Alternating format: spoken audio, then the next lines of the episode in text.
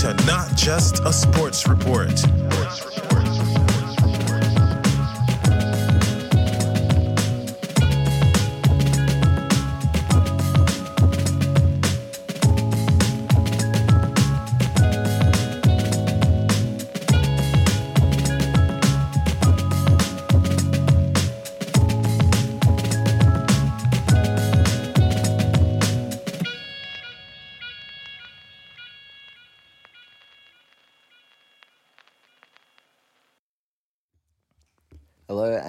welcome to Not Just a Sports Report. Today I'm going to be jumping into fuck off. uh, uh, I'll turn my phone on. Uh, okay, take two. Hello and welcome to Not Just a Sports Report. Today I'm going to be jumping into part two of my UFC 272 predictions. Now I've already gone through the prelims, so that podcast's already up if you want to check that one out. Today I'm going to be jumping into the main card. We've got five fights to get through. The main event, of course, between Jorge Masvidal and Colby Covington, friends who now hate each other. The press conference was fucking ridiculous. It was literally like two children arguing. And to be honest, Jorge Masvidal, all he was talking about was like money and pay per view numbers. And I get that not every fighter is about that kind of press conference, all the noise.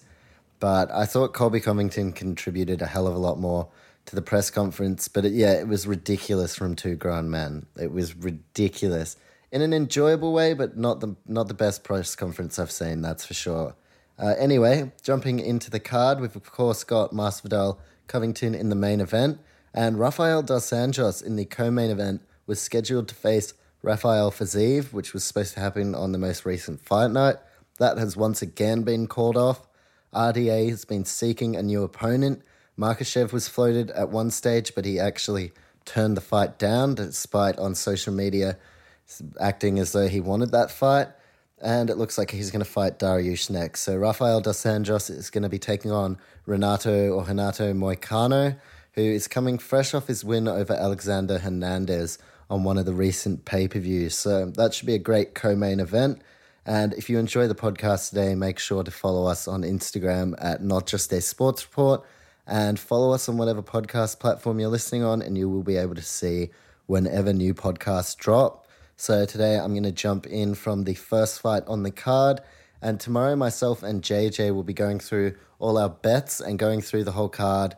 And yeah, watching everything play out, write our bets. And we'll be releasing another comment, uh, another, sorry, podcast on the Sunday, Australian time, like shortly after the pay per view, semi shortly after the pay per view, with all our thoughts and comments and bets from the day. So let's start with the opening fight. That makes the most sense in this prediction. So, the first of our five on the UFC 272 main card, we've got a heavyweight fight, which is always promises to be fun. They aren't always fun. See Jairzinho Rozenstruik versus Ciryl Gane.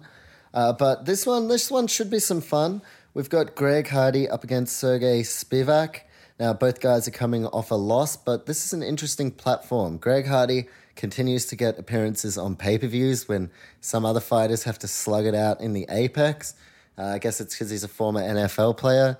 But in my opinion, and this is just my opinion from not meeting him and just totally my perception on from the media things I've seen from him specifically, though, he's a fucking douchebag. Uh, and yeah, he's being a wanker. Now, he's coming off the loss to Tai Tuivasa, and he's not handling it like a man. He's just making excuses. So,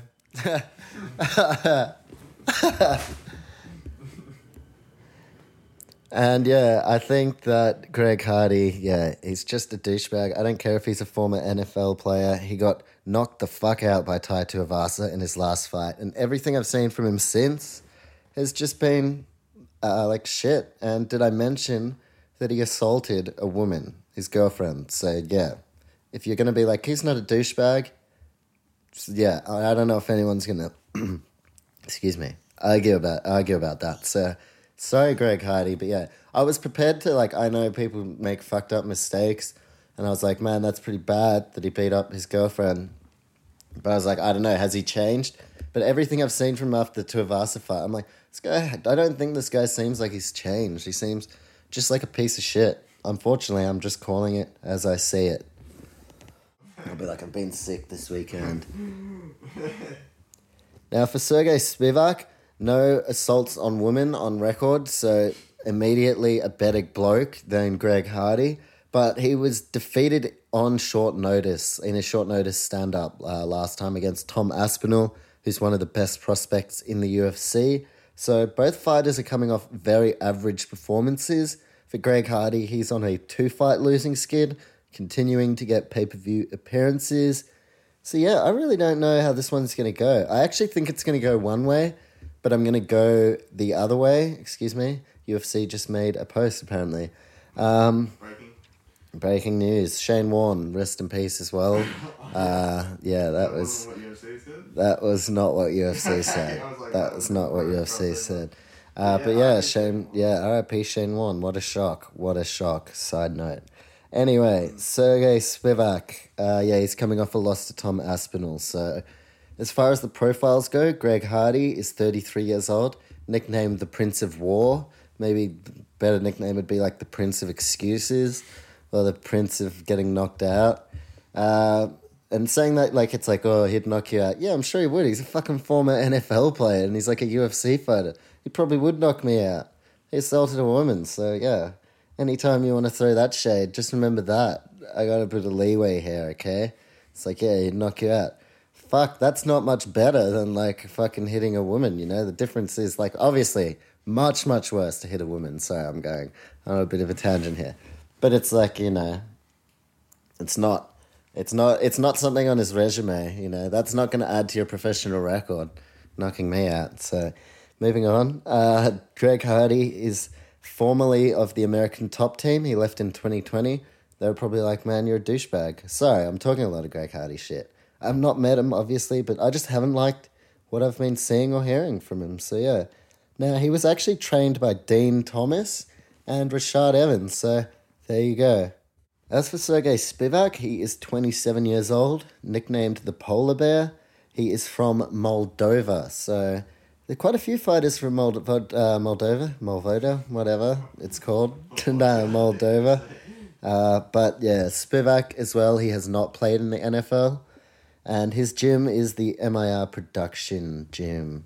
Now, as far as professional records, Spivak is 13 and 3, so a pretty healthy record, whereas Greg Hardy is 7 and 4 with one no contest. Now, having a quick look at how many of those fights have been inside of the UFC, uh, we've got Spivak, who's fought in the UFC for a while now. He has been there since 2019, but he, of course, got knocked out in the first minute of his debut in the UFC after going 9 and 0 outside of the UFC. Obviously, impressed a lot. And then he lost in his debut. He actually beat Tai Tuivasa by submission in the UFC, and his losses have been to Marcin Tybura and Tom Aspinall, and of course Walt Harris in his debut. And Spivak's UFC wins have included wins over Tuivasa, Carlos Felipe, Jared Vanderaa, and Aleksei Oleinik. As for Greg Hardy, he had a decent career. He actually made his professional debut on Dana White's Contender Series, and he won. And then he was appeared again. I think he appeared. He had two first round knockouts. That's what it tells me on Wikipedia right here. So I actually didn't know that. Then he had one fight outside of the UFC, and then he it's entered the UFC straight away. So Greg Hardy's pretty much just been fighting in the UFC since he started. He's had losses to Alexander Volkov, but by decision. He's had uh, loss to Marcin Tybura and Tai Tuivasa, who absolutely fucking owned him. As for Greg Hardy's wins inside the UFC, he's beaten Dmitry Smolyakov. Never heard of him. No, no disrespect to Dmitry. Juan Adams. Also never heard of him. Sorry. It's not that I'm a casual. Like I was, I had a bit of a break.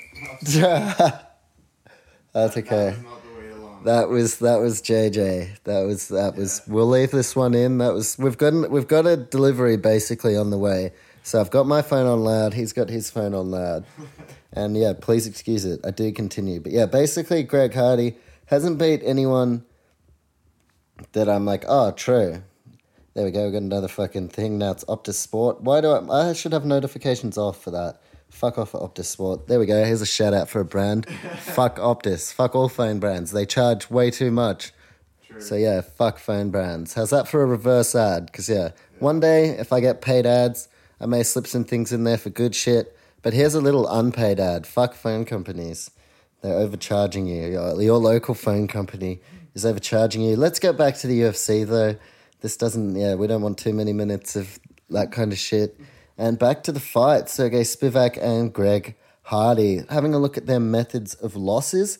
Spivak has been knocked out twice and lost by decision once. And so is Hardy. He's also lost by knockout twice and by decision once. And he's also had a disqualification loss. As for their wins, Greg Hardy has had six of seven wins by knockout. I think he could definitely be in for a round one knockout win here. That's kind of what I'd be leaning toward on the bet if I liked him or didn't really dislike him. And Greg Hardy's had one decision win. So six of seven wins by knockout for Greg Hardy. As for Spivak, he has had 11 stoppages from 13 wins. So both stats are pretty impressive. Like Hardy has fought the majority of his career around UFC competition. Not really notable names, but still six of seven wins by knockout.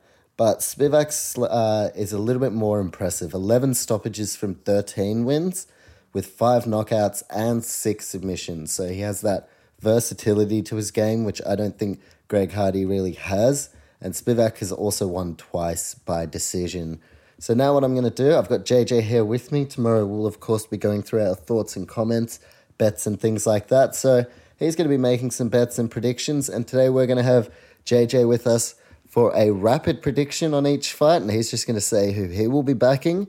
Uh, and as for who I am backing, my official prediction for the UFC 272 main card opener, I'm taking Sergey Spivak to win by knockout not with much confidence at all as well. I actually think Greg Hardy's going to win by knockout, but I just don't like Greg Hardy and I don't want to back him here. And even if it costs me money, my prediction in this heavyweight fight, I'm taking Sergey Spivak by knockout over Greg Hardy.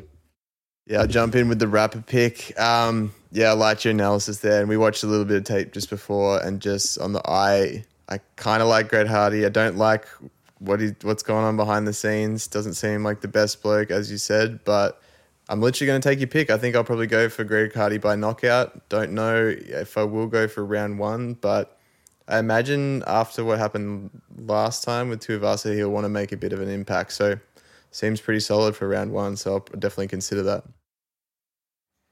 Now it is time to jump on to our next fight on the main card. This should surely be an exciting fight of the night contender. I'm sure we are going to see some really great perform- performances from both of these guys. They both love putting on a show. So we're going to have a welterweight showdown at UFC 272 between Kevin Big Mouth Holland and Alex Cowboy Oliveira.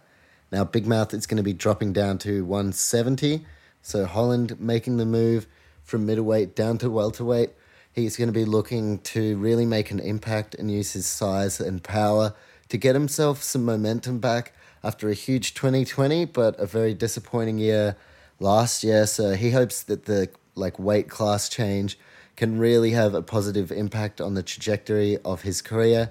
And pretty simply, Big Mouth just said a lot of the middleweights have blocked him because he obviously is one of the hectic memers of the UFC, loves to post memes and talk shit online to his opponents. Uh, so a lot of them have blocked him now. So he said he's going to come down to welterweight, talk some shit down here. And of course, we saw someone talk some shit to him. Plenty of people do. We saw a troll recently who'd been in his DMs saying that he could submit him. And um, yeah, Kevin Holland invited him in, took a video, fucking beat the shit out of this troll, and was like, get out of here, loser. So good on Kevin Holland. I really enjoyed that. And yeah, he's coming off a good submission. Now, Alex Oliveira is waiting to welcome him to the division, and he's going to be looking to hand Kevin Holland another loss and, yeah, really hamper his momentum, whilst giving Oliveira a great chance now to look forward to another exciting matchup. And a win here should see Oliveira stay on pay per view. He's obviously been fighting pay per view fights recently because he loves to put on a show. Now, Kevin Holland, of course, had his momentous 2020 one of the best years we've seen from a fighter in a long time outside of like title pictures, but a very lackluster 2021 had losses to Derek Brunson, Marvin Vettori, albeit very good fighters. And then he had the no contest in November against Kyle Daukaus, where he got knocked out with the head clash and then submitted.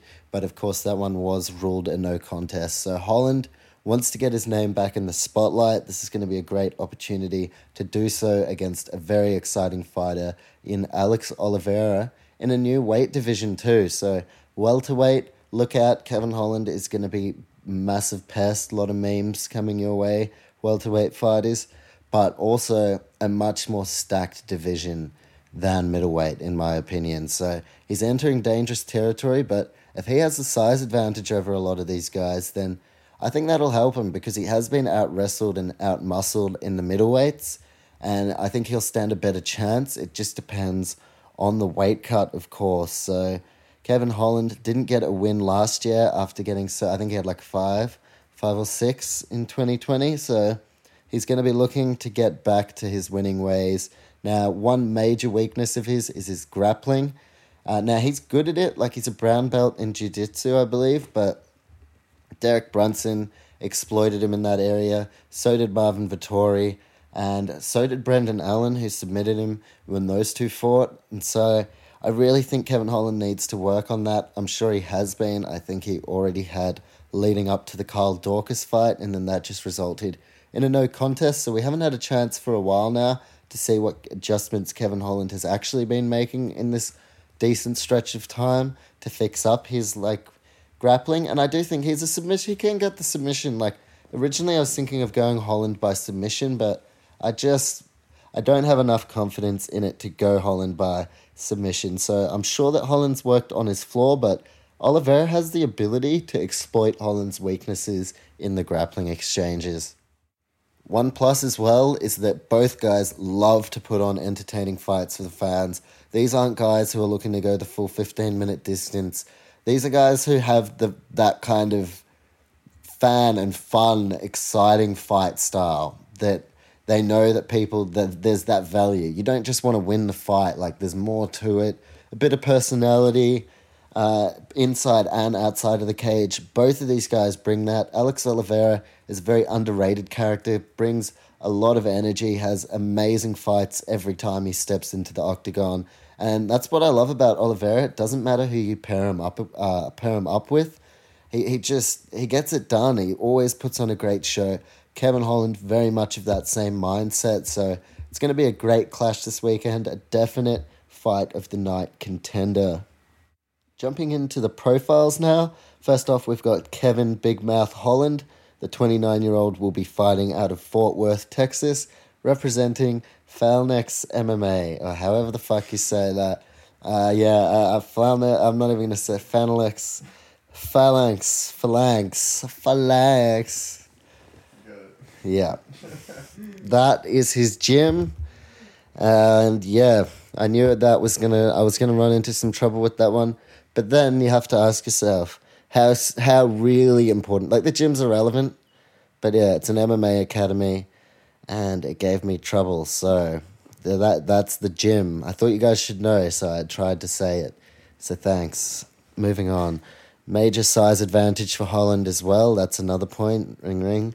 Uh, it's going to be a lot bigger than Oliveira. Oliveira is probably closer to lightweight than middleweight, whereas Holland is close, much closer to middleweight. He's coming down from middleweight, so he's going to have the power advantage. There are uh, questions about the weight cut and how that affects.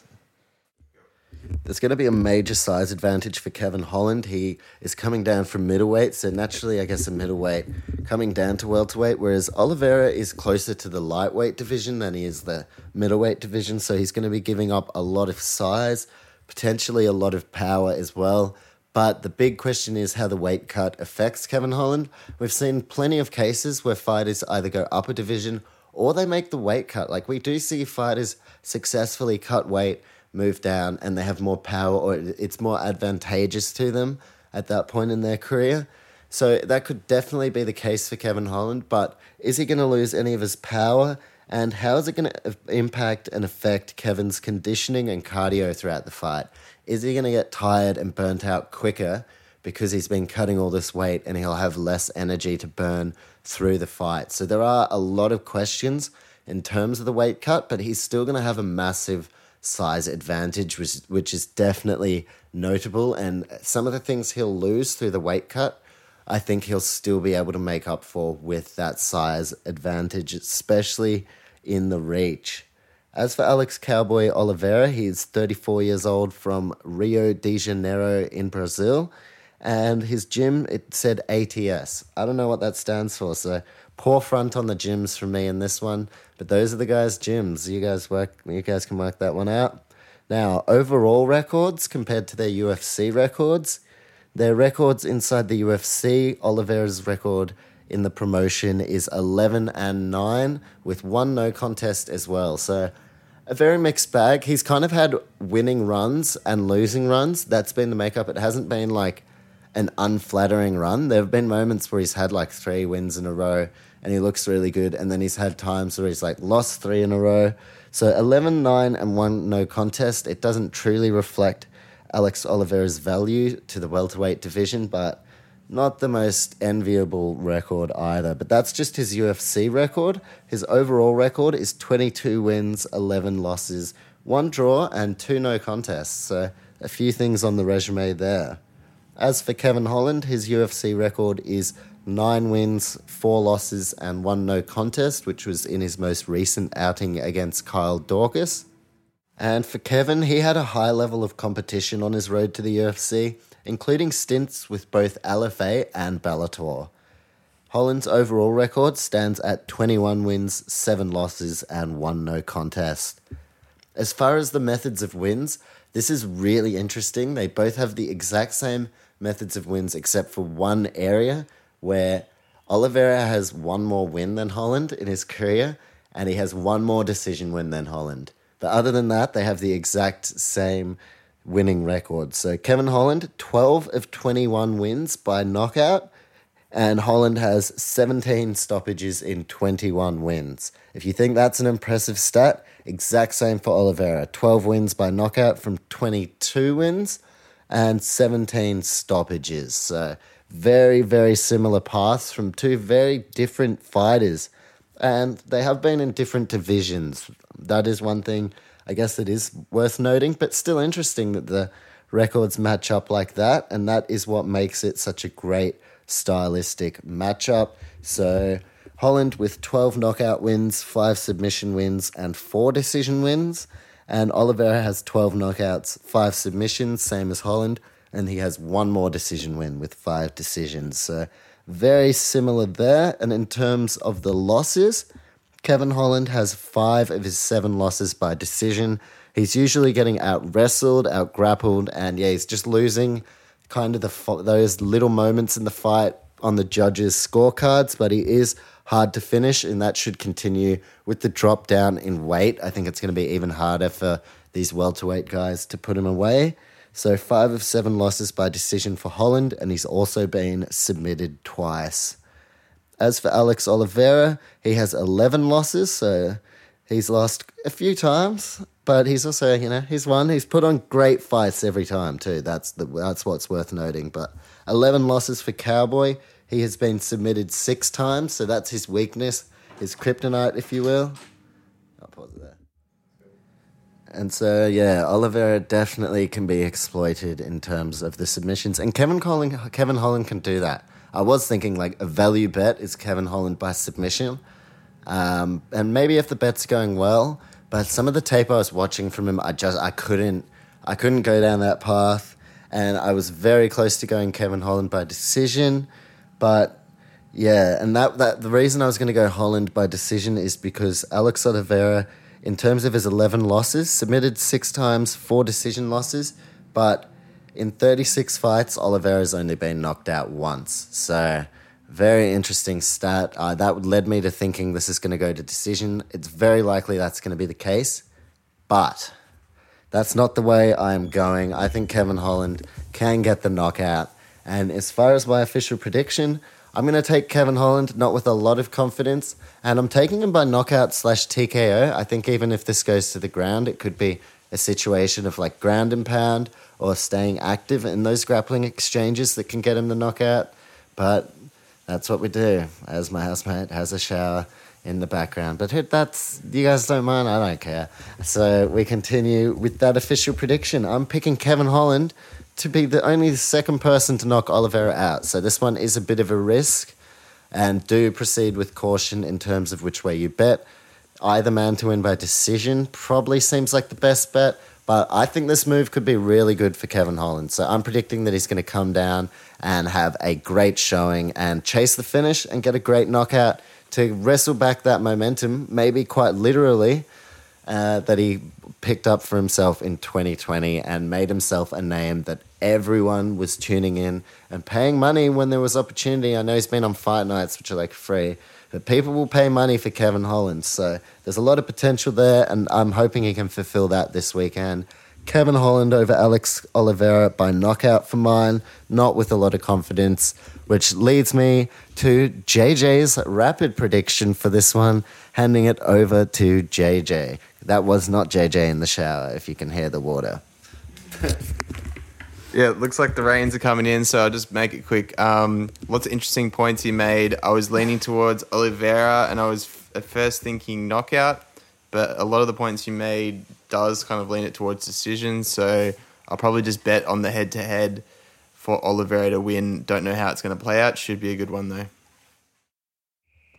Leading into the two main events now, but first up we have some featherweight action. This is a really intriguing fight. I've been on the fence all week. I was going to go one way. I was going to go for the big underdog victory, the victory that I want to see this weekend. But now, after watching some more tape, I'm really, really not sure which way I'm going. It's going to be Edson Barboza up against Thug Nasty Bryce Mitchell. The number 10 ranked Barboza up against the number 11 ranked Mitchell. So a spot in the top 10 up for grabs.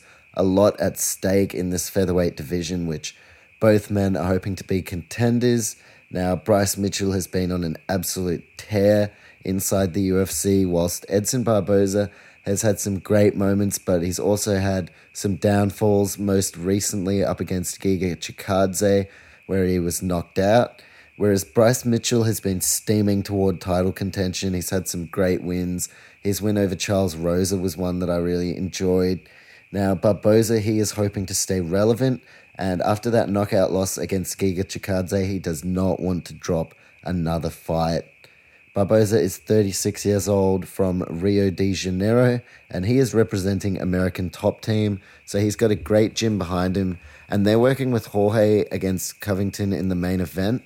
Uh, and Colby very much a strong wrestler and grappler endurance game, which is what Bryce Mitchell brings as well. Whereas Masvidal is a very strong striker, just like Edson Barboza. So they're going to be working on similar tactics, and I'm sure there's going to be so much attention put into Masvidal and what he's trying to do, and I think that could have a really good effect on Barboza as well, working with American top team.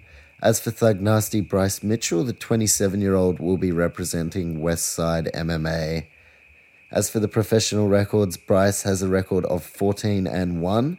He lost in a fight on the Ultimate Fighter by submission to Brad Katona back in 2018, I believe. Now, Bryce Mitchell, 64% of his wins have been by submission.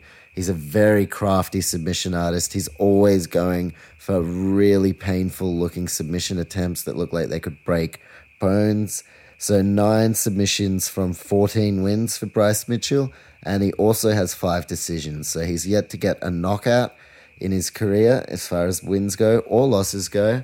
Uh, but Barboza, that is very much a different case. He has 13 knockout wins, but only one submission win compared to Bryce Mitchell's nine. And Barboza also has eight decision victories. So 13 knockouts up against nine submissions for Bryce Mitchell. And as far as Barboza's losses go, he's been submitted twice, so that's definitely an option.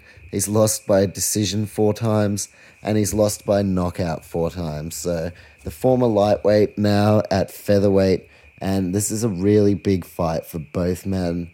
I have questions over Barboza's stamina over 15 minutes. I know that he can get it done, but with the weight cut to make 145 pounds, I, don't know. We could see some issues against Bryce Mitchell, but he also uh, he could really implement his power, which is something I find interesting. That Barboza could definitely outstrike Bryce Mitchell, but I'm really intrigued. I think this is going to be a very close contest.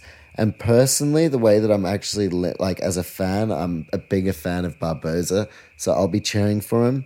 And he does have a massive reach advantage, so that should really help him in terms of the striking.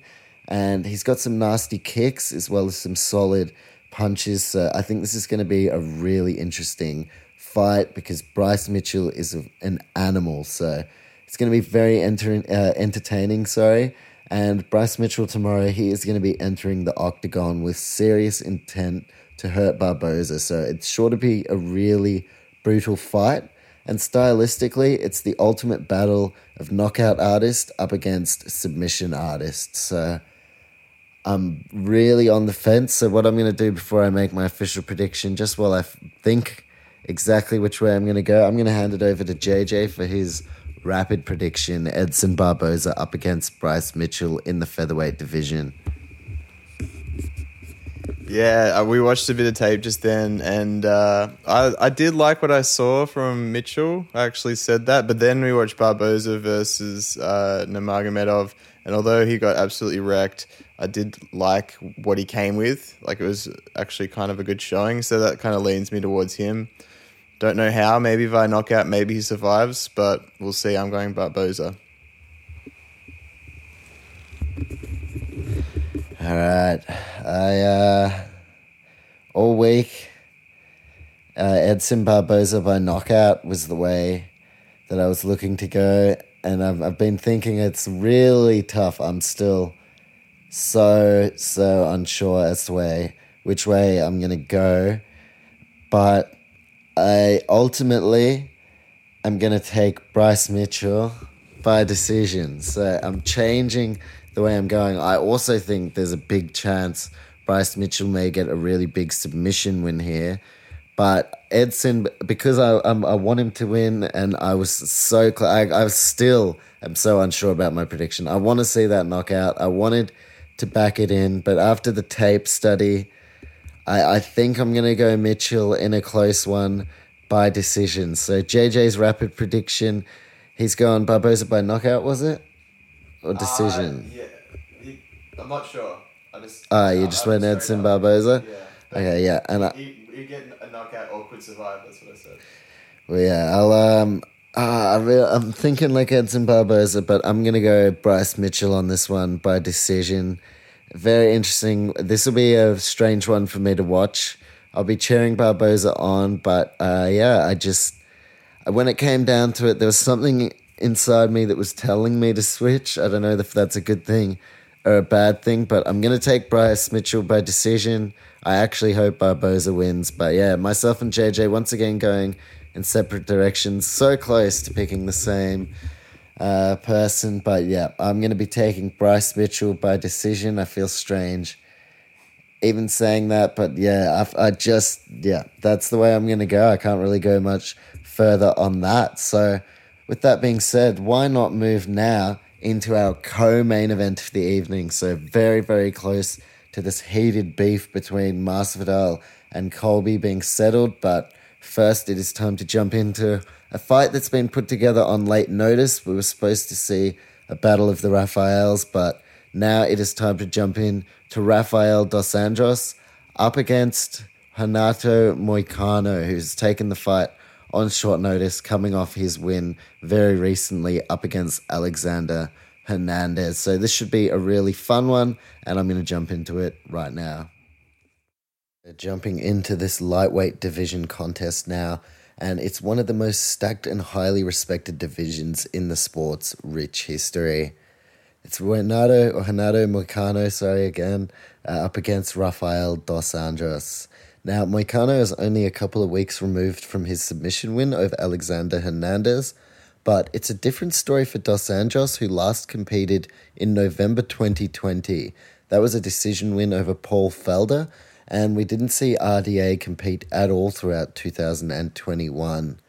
In terms of the size advantages, there will be a height and reach advantage in favor of Dos Anjos. He has fought at welterweight before, so he definitely has a bit of size on the former featherweight in Moicano. As far as their profiles, Dos Anjos is getting a little bit older now, but hasn't lost any of his touch, still looking very quality at 37 years old. Of course, representing Brazil, same as his opponent Moicano tonight, two Brazilians going at it. And Dos Anjos is going to be representing Evolve MMA. He also fights in the southpaw stance, so I think that'll make him an interesting matchup for Moicano. And he's a bit of a difficult puzzle to solve, Rafael Dos Anjos, with a professional record standing at 30 wins and 13 losses. As for his accomplishments, he is a former UFC lightweight champion, a three time UFC Fight of the Night winner, one time Submission of the Night winner, and a four time Performance of the Night winner. He is also a Jiu Jitsu master, and Rafael dos Anjos is one of the top contenders at 155 pounds. As for Renato Moicano, he takes this fight on short notice, replacing Rafael Fiziev. Moicano is 32 years old, representing Brazil as well, and he is from the American top team gym. So they've got a few guys on the card here. They'll be looking to get them all across the line, and their work with Moicano seems to be paying dividends. His move to the lightweight division has been a quality one for his career, and the American top team star has a professional record standing at 16 wins, 4 losses, and 1 draw. As for Renato's accomplishments, he is a former Jungle Fight featherweight champion. He is a one time UFC Fight of the Night winner and a one time UFC Performance of the Night winner. Now, for the rankings, I would say, like, pretty much Moicano's just outside the top 15, and he's very much, if he, he's not even in the conversation. If he wins here, he will enter the top 15, I, I believe, with a win over the number six ranked Rafael Dos Anjos. You cannot deny. It's like if Bobby Green had beaten Makhachev, like, jump into the rankings, and definitely Moicano is closer than Bobby Green, I think, to being in the top 15. That's just my opinion. Maybe that's not the case because Bobby Green has had some great showings as of late. But Rafael dos Anjos sits at number six in the rankings. He was supposed to take on the number 11 ranked Rafael Fiziev. But now this is a huge opportunity for Moicano. It's up against the number six ranked lightweight. This is a huge chance for Moicano to now enter the rankings. He'll have a decent chance to do so as well. One worrying stat that I wrote down about Rafael dos Anjos he has lost in four of his last six fights, all against very high level opponents, maybe even I could say higher level than Moicano, all of them. But Moicano is really, really good, and he could add to that tally and make that five losses in Rafael's last seven fights. That's a really worrying stat, especially given the legendary fighter's age. So Dos Anjos will definitely be looking for the win. He's right outside the division's top five, and he's absolutely not done yet in his push to regain that lightweight championship. As for Moicano, he's in much better form, three wins from his last four fights, and that's been since moving up to 155 pounds. So, since moving to 155, three wins for, from four fights for Moicano, with Renato's only loss during this period being to Rafael Fiziev, who was supposed to take part in this match. That was a round one knockout loss. Now, taking a look at kind of the methods of wins and losses, and I'm going to start with the losses of both men. And Rafael dos Anjos has 10 of his 13 losses by decision. So that absolutely seems to be the way to beat him, either over 15 minutes or 25 minutes. This time it'll be 15 minutes. And Moicano, it could definitely be capable of doing that. So 10 of 13 losses by decision for Rafael dos Anjos. Now, Dos Anjos has decision losses to the likes of Kamaru Usman, Colby Covington, Michael Chiesa, Leon Edwards, Tony Ferguson, and Khabib Nurmagomedov. So those are six of the ten names. So it does show you like his losses have been against top tier opposition. That leaves Rafael with his loss record standing at 13 losses, 10 of those being decision. He's also been knocked out twice and submitted once in over 40 fights. So incredible, like 43 fights. This will be his 44th, so a lot of experience to draw on. As for Moicano's losses, three out of the four losses in his career have been by knockout. So his durability could be an issue. I definitely think Dos Anjos could knock him out or like TKO ground and pound. And Moicano has also lost once by submission. So all of his losses have been stoppages, which is a bit of a concern. It leads me to believe if Dos Anjos has kind of the control in this fight, that maybe he'll be able to put him away. So it should be a really intriguing fight. Um, I like it as a short notice fight. I really like giving the opportunity to Moicano, and it should be a very interesting battle. Now I'll have a bit more of a positive note. I'll take a look at both men's wins. Moicano has nine submissions from 16 wins, so he is very much a submission artist, with his record holding nine submission wins and seven decisions. So no knockouts for Moicano, plenty of decision wins, seven decision wins. So we do know that Dos Anjos has 10 of 13 losses by decision, and Moicano certainly knows how to get it done on those terms. So, very interesting matchup, this one, but no knockouts on the record as far as wins go for Moicano, but three or four losses by knockout. So, that is one area that is probably a cause for concern as far as Renato Moicano goes. As for Rafael Dos Anjos, 50% of his wins have come by decision. So, I guess that says maybe there's going to be a decision result here. And Dos Anjos 50% of his wins by decision, but he's been in a lot of fights. So from 30 wins, he has 15 decisions, 10 submissions, so still very capable of the submissions, and five knockouts. So that's basically the preview for this fight, and it's time to jump into the predictions for this lightweight co main event, starting with JJ and his rapid prediction. What's your Teddy unsure, but myself, I'm pretty sure. Um, I know we watched Moicano a few weeks back, but I don't remember it, so I'm just going to keep it simple and go with the, the Dos Anjos because it just seems like he's got a good record, and I believe I've seen him before. Um, uh, and from the, did we watch footage on Dos Anjos? I don't think we did. Uh, no, no, yeah, we watched some tape. Oh, no, we didn't. Did we? No, we didn't. Anyway, I think we saw a little bit of tape in the preview of the Colby Covington thing, and nothing is there to suggest to me that he won't get this done against a, a, an opponent on short notice. So we'll go with that. Uh, a long, quick prediction.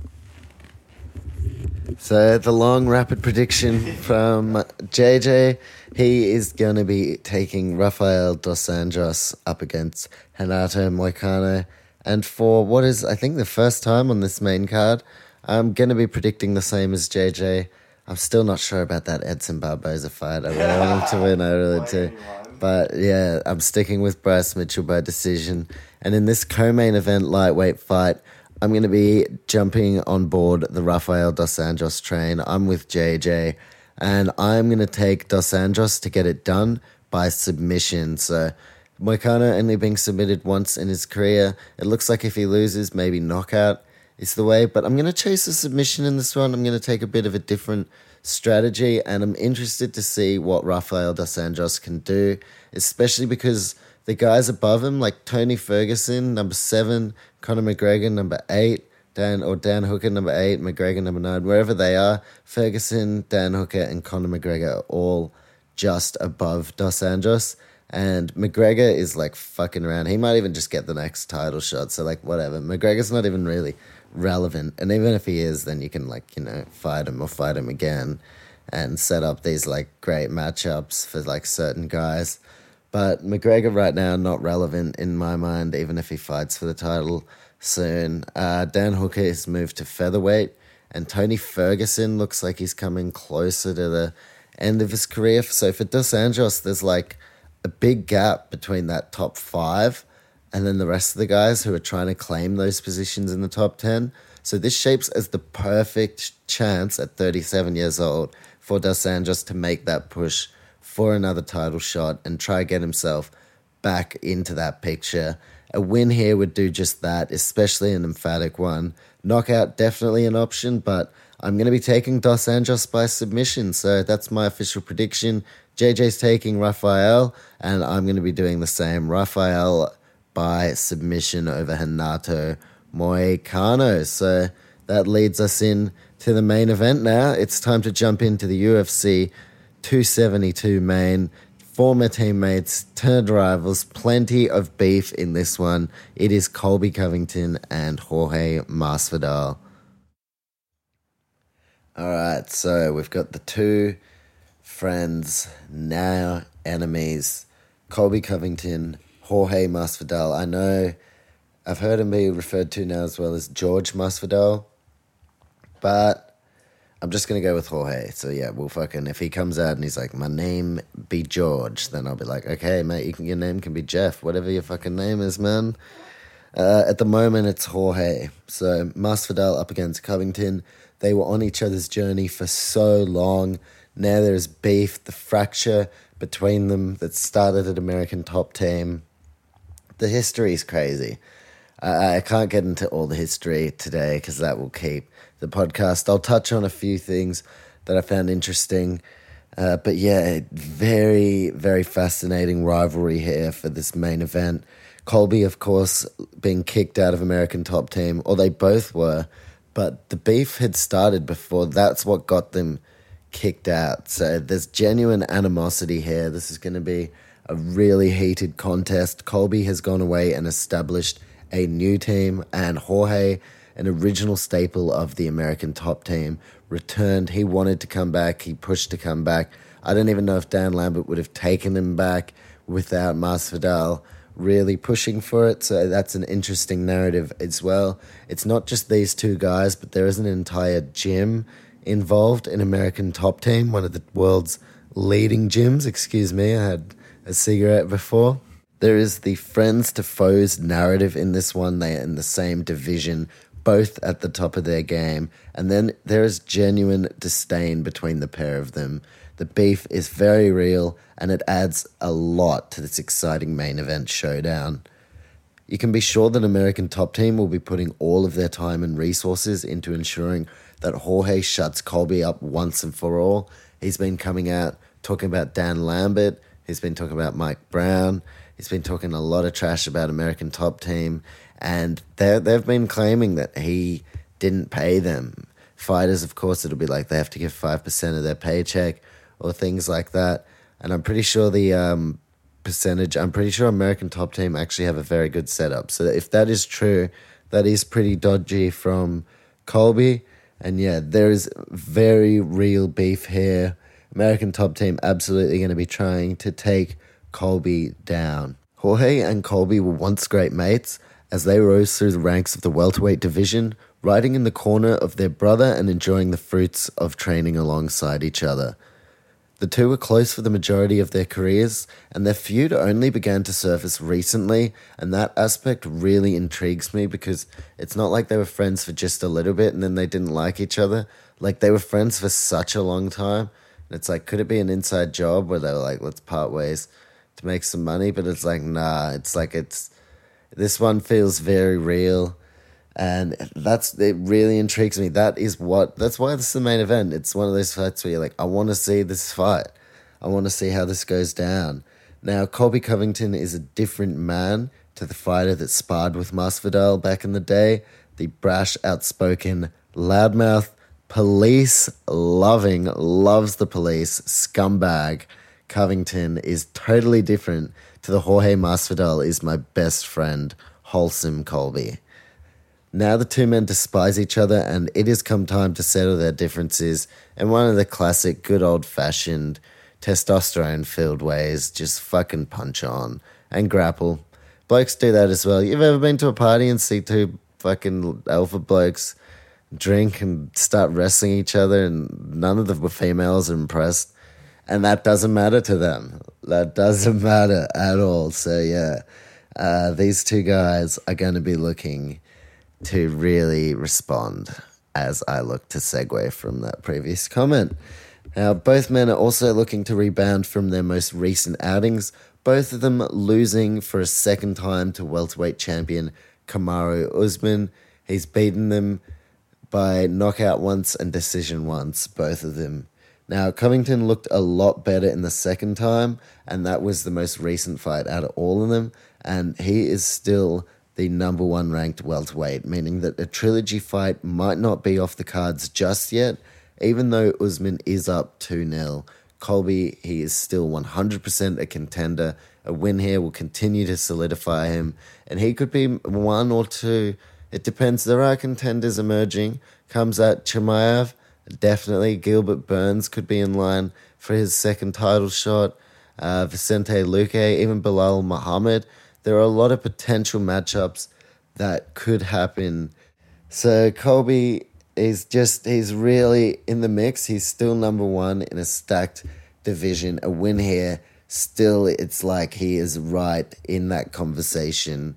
As long as you're number one, you are always in the conversation for a title shot. It just depends how many emerging contenders there are around you, especially at welterweight, where there is kind of a demand to see Usman face guys that he hasn't defended the belt against before. He has faced Leon Edwards, who looks to be his next opponent, but that one wasn't for the belt.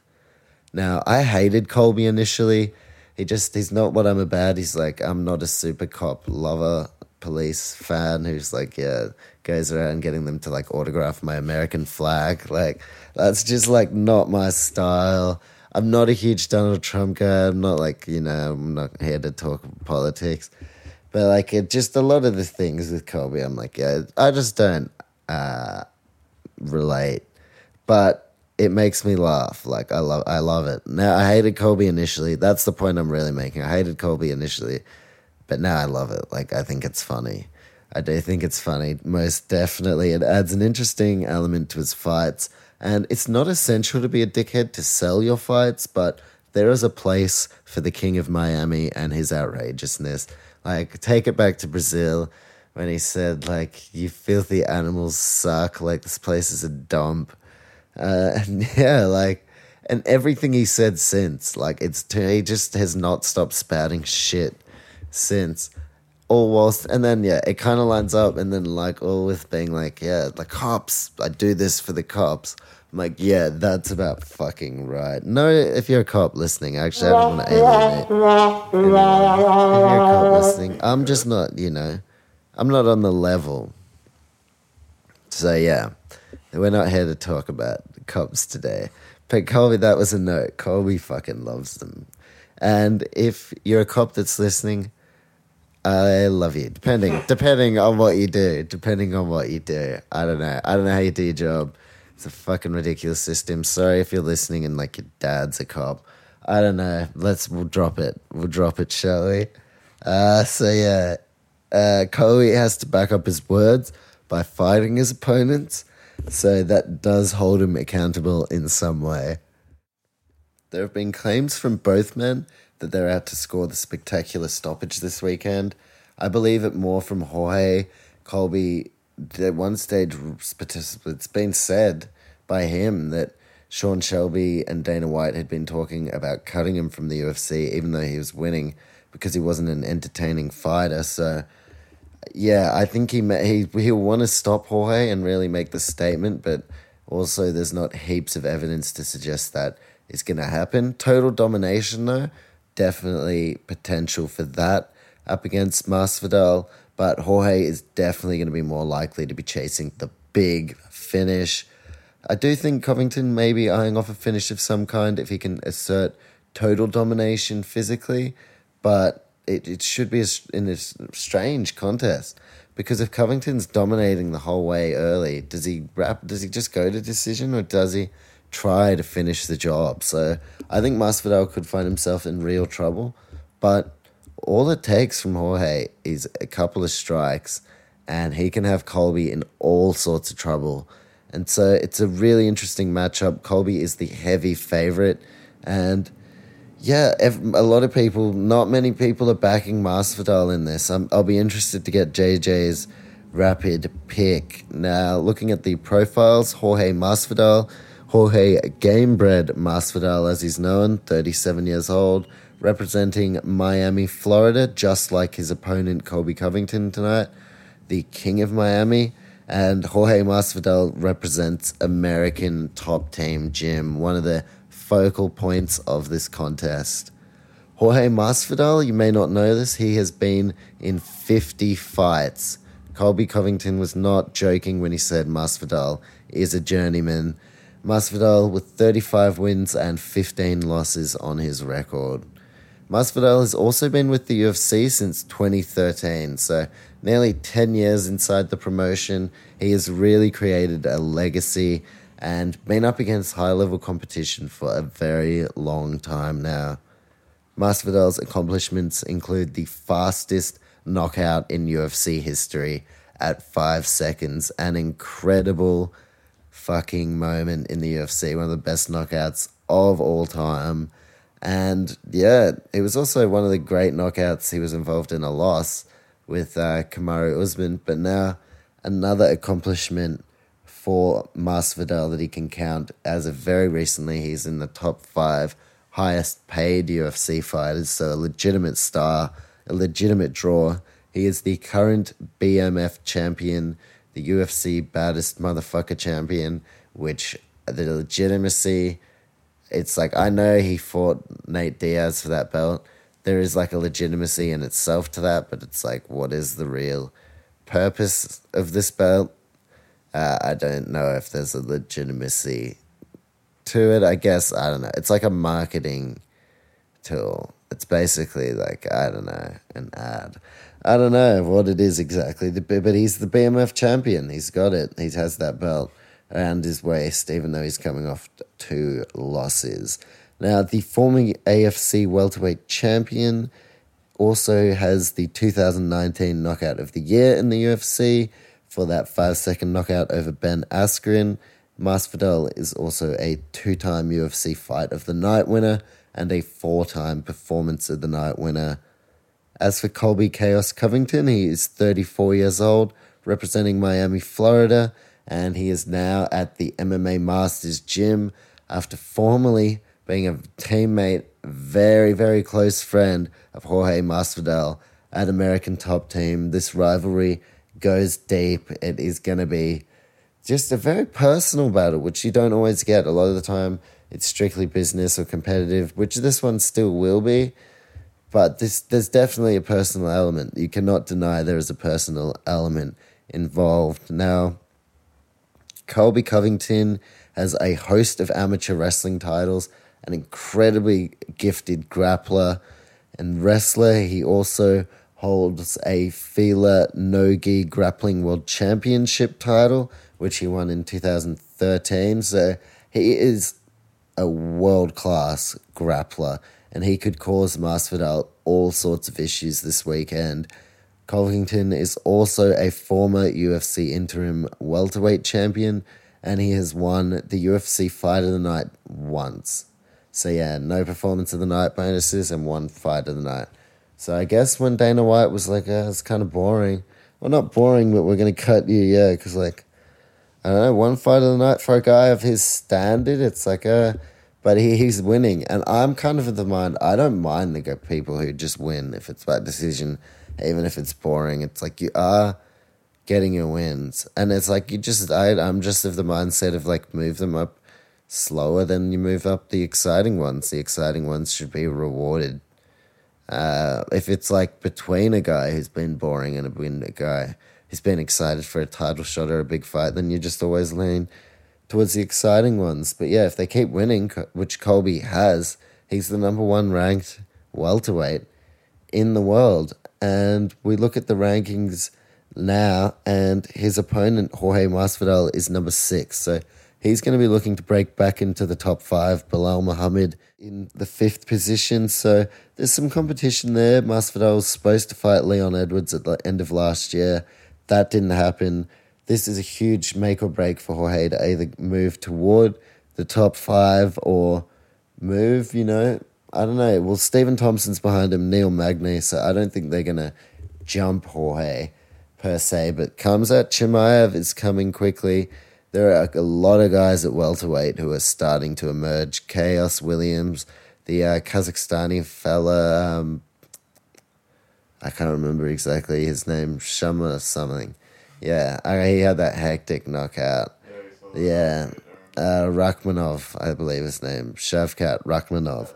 Yeah, there are some hectic guys emerging at welterweight, so this shapes as a very big contest rankings wise, and also just the future of the landscape of the division with a lot of fresh fresh matchups starting to emerge. But then a lot of these guys as well seem to duck and they take different fights. I don't know, duck's not the right word. I don't want to criticize, but they take the fights that like suit them. So these other guys, emerging guys, are still going to have to get these wins, but it's definitely it's it's possible. They're probably going to have to fight guys like Neil, Neil and Stephen Thompson before they get a Jorge Masvidal, just because of the big kind of money nature of the fight. But who knows? There's some really exciting times ahead at 170 pounds. Now, taking a look at the methods, Colby Covington from 19, 19 fights, 16 wins, 3 losses. Covington has 50% of his wins by decision. So, a lot of his wins by decision. And I think even the factor of, like, yeah, Dana initially potentially being cut for being a boring fighter and then since then still not having a, I mean I'm entertained by his fights. I wouldn't call his fights boring at all. I think his fights speak for himself. I would enjoy them even if he wasn't, you know, being ridiculous. You know, but he does it for the cops, so I'm like, yeah, wait, I wouldn't be, not you know, that's a classic decision thing to do for the cops. I mean, a classic thing to do for the cops. Have a fucking boring decision win. Yeah, the cops would be so proud, bro.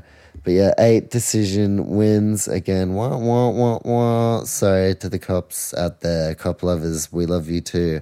Not just a sports report. We're inclusive. Cops, welcome. Uh, I just don't love you guys like Colby does. No one does. No one fucking does. Uh, anyway, Colby's wins. He has four knockouts and four submissions, along with his eight decisions. So, eight stoppages and eight decisions. So he could very well get a stoppage here. I'm not too sure how it's going to go, but yeah, I'll look at Jorge in a moment. He has not been stopped very much in 50 fights. As for Covington, he has one knockout loss to Kamaru Usman, one decision loss to Kamaru Usman, and he's also been submitted once. As for Jorge Masvidal, 50 fights, and looking at his losses, 15 losses in 50 fights but 11 of those decisions. So he's only been stopped four times in 50 fights, 11 decision losses, which kind of points toward maybe this is five rounds, which not all, like a lot of them would have been three rounders. But this points to maybe, if, even if it's 25 minutes, this one may go to decision. Jorge has been knocked out twice, one of those times by Kamaru Usman, and he's been submitted twice but 11 of 15 losses by decision for Jorge. As for his wins, really surprisingly, uh, the majority of Jorge's wins by decision 17 decision wins from 35, closely followed by 16 knockout wins. So he'll want to level up his knockouts with his decisions this weekend with a knockout over Colby, but right now, majority of Jorge's wins by decision that even more so feeds to that this one could be going to decision. 16 knockout wins for Masvidal, and he's also had two submission victories. So a very intriguing stylistic matchup this weekend, a very personal matchup. A win for both men, or well, like a win for Covington keeps him right in the picture for the next title shot or one of the next title shots over the next couple of years. A win for Masvidal immediately reinserts himself back into that title picture. He's one of the biggest names in the promotion. That sets him up for a huge fight next. And yeah, he'll be up against one of the top contenders for a shot at the belt potentially. Again, he's right in the mix again with a win here. But on the flip side of that, a loss for both men. A loss here really hurts Jorge's stocks he's making a lot of money now too, which is kind of I'm not. Too, I mean, um, it's awesome for him. I'm just like, does he still have that hunger now that like he he's made it now? It doesn't really matter. Like he, you know, he's he's got all the money. He's financially free and he's set up, but yeah, it's just it's very interesting to me what a loss does here for Masvidal because then all of a sudden he's still like a fight. It don't doesn't hurt him heaps, but it puts him quite a way away from a title shot again.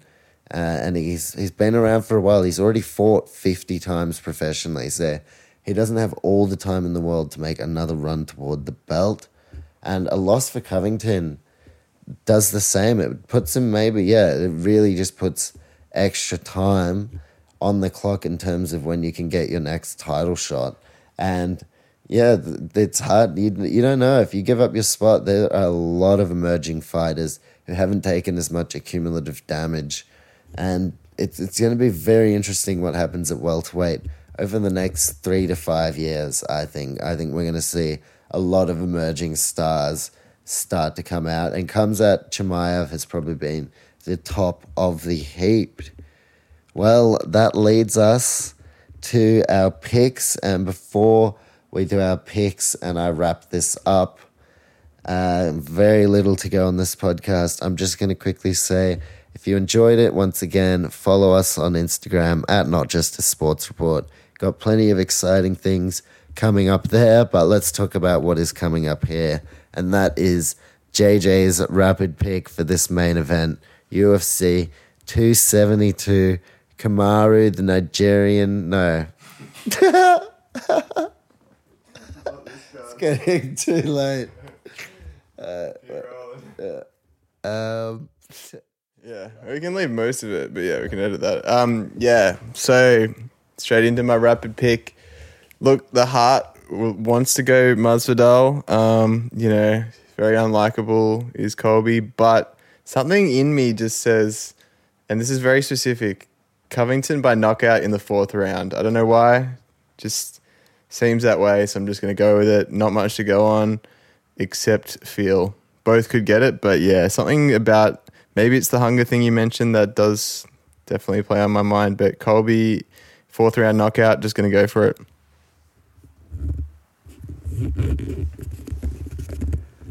All right, so JJ's rapid pick, a fourth round knockout win for Colby. I can definitely see that happening. I was strongly considering Colby by knockout and probably around that stage of the fight, so that could be a very interesting bet if you go that way. So I'm going to quickly make my prediction for this UFC 272 main event. Colby Covington up against Jorge Masvidal. This is going to be a fantastic fight. It's going to be a fantastic card.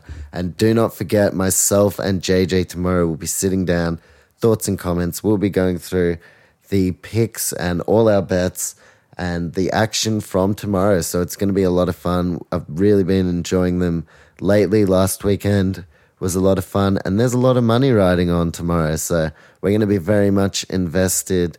I've got a million dollars. Nah, uh, we got yeah, but we got we got some money on, and there is potential for some money to be made. So you'll get to hear the journey, the highs and lows, and it, it's not so much about us. The majority of it is going to be about the action unfolding and what we're seeing in front of us. But there will be the highs and lows. Maybe you'll hear about us having a great day and winning some money. Or maybe you'll hear two frustrated punters who slowly wither into the abyss, deeper into the card, and make some like regrettable financial decisions toward the main event. Who knows what could happen, but you're going to have to listen to thoughts and comments to find out. And yeah, there's one thing left until I wrap this up, and that is to make my official prediction for the main event of UFC 272.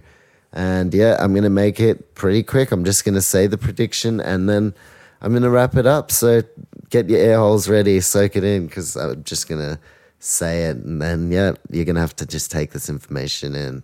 In the main event, I am taking Colby Covington by decision. I think he can get the finish, but I, I just think, yeah, everything I see in terms of weighing it up, I'm going to lean toward the decision. So that's the way I'm going in the main event. Colby Covington over Masvidal by unanimous decision. Until next time, tomorrow, thoughts and comments. Take care.